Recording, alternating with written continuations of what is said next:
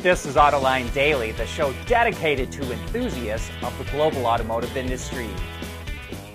Well, this was more than just a warning shot across the bow. UAW President Shawn Fain laid down the gauntlet with Stellantis.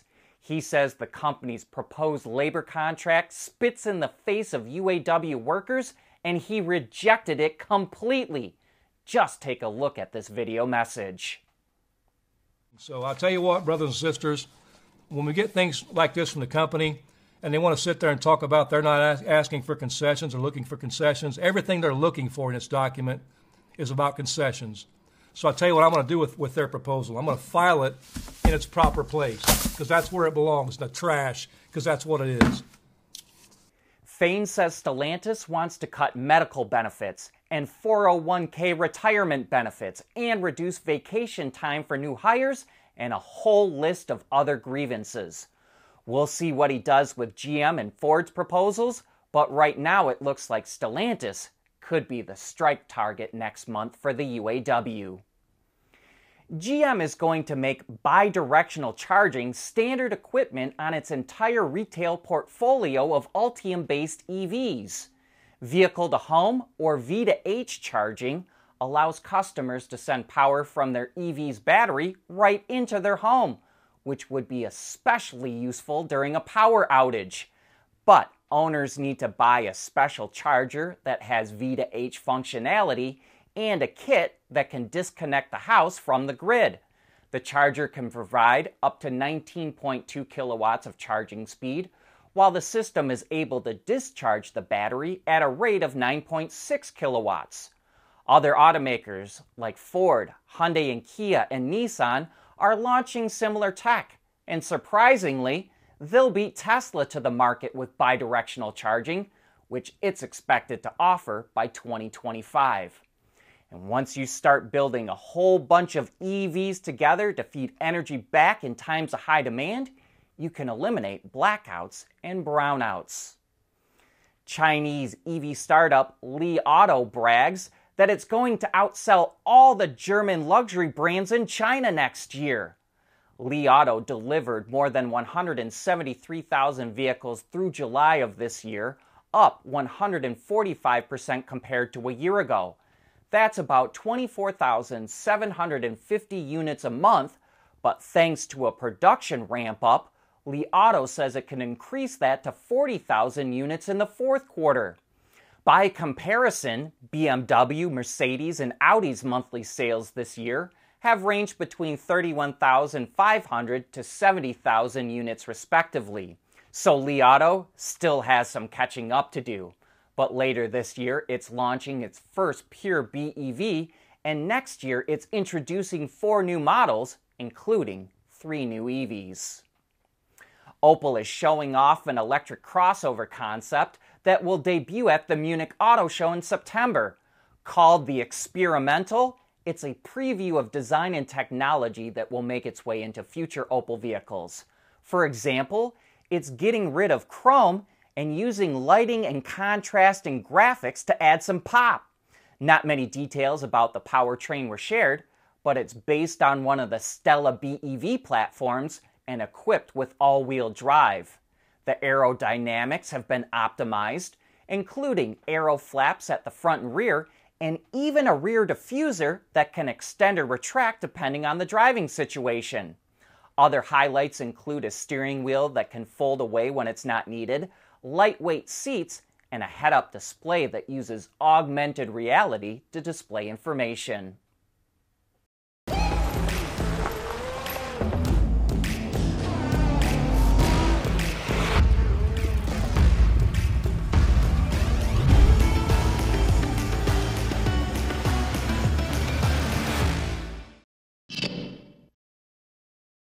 Stellantis is expanding its aftermarket business in North America with the introduction of its B Pro Auto Parts brand, which already operates in Europe, South America, and the Middle East.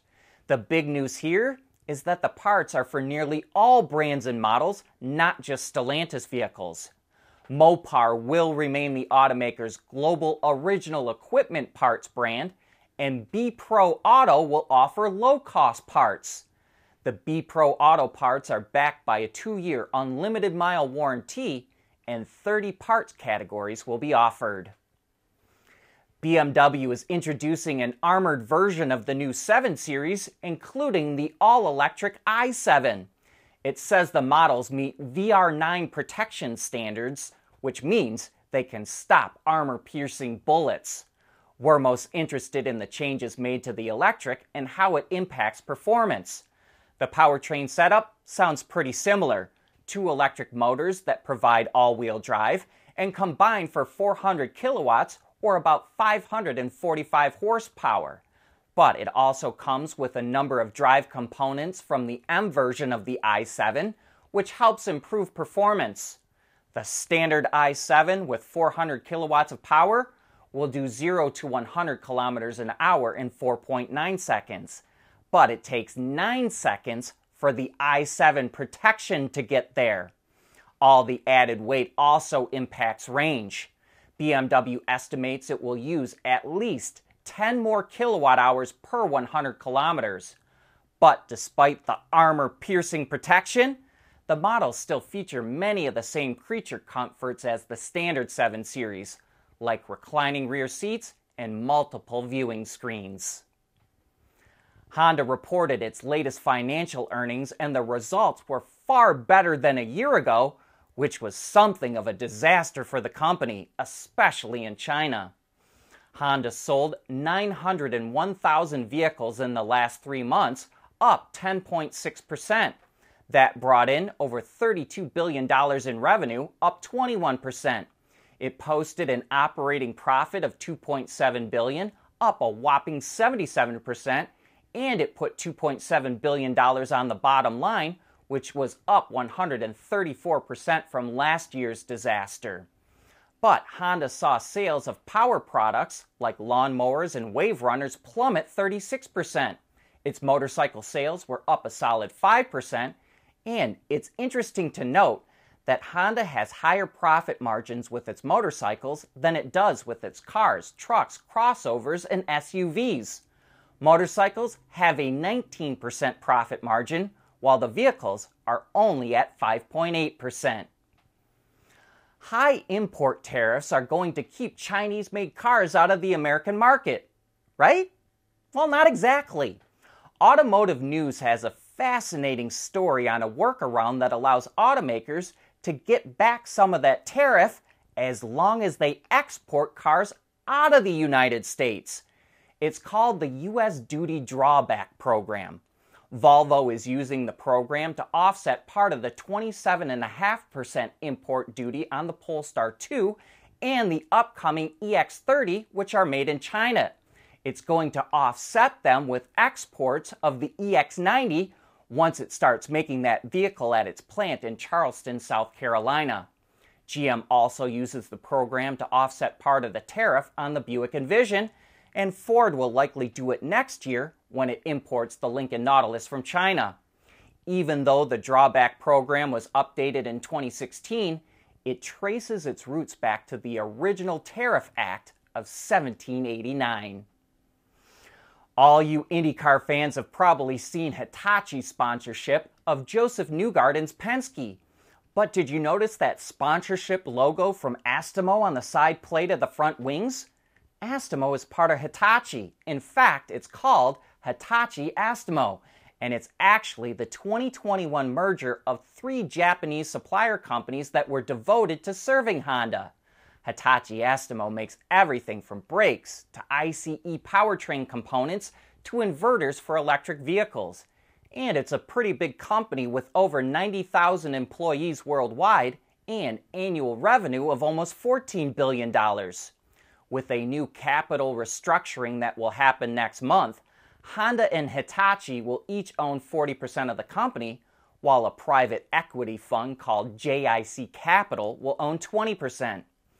Even though Honda owns a chunk of the company, it sells components to many different automakers, and you'll probably start to notice the name even more now that we've made you aware of it. Earlier in the show, we showed you Shawn Fain throwing the contract proposal from Stellantis in the trash.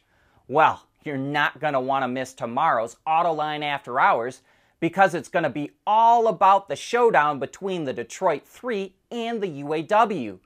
Kalea Hall from the Detroit News and Marick Masters from Wayne State University will join John and Gary, and they'll take a deep dive into what's shaping up to be the most important labor negotiations in decades. But that brings us to the end of today's show. Thanks for tuning in.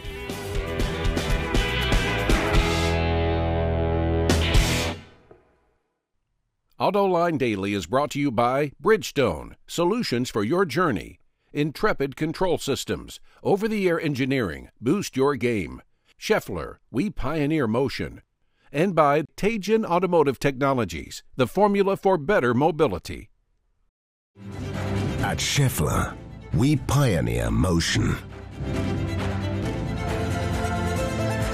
Electrifying mobility. Manufacturing smarter. Reducing CO2 emissions.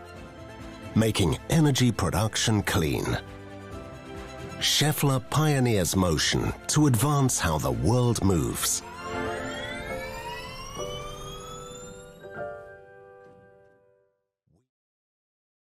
At Teijin Automotive Technologies, we combine world-class composite materials expertise with cutting-edge designs because frankly, there are better ways to lightweight vehicles. So lighten up with Teijin Automotive Technologies, the formula for better mobility.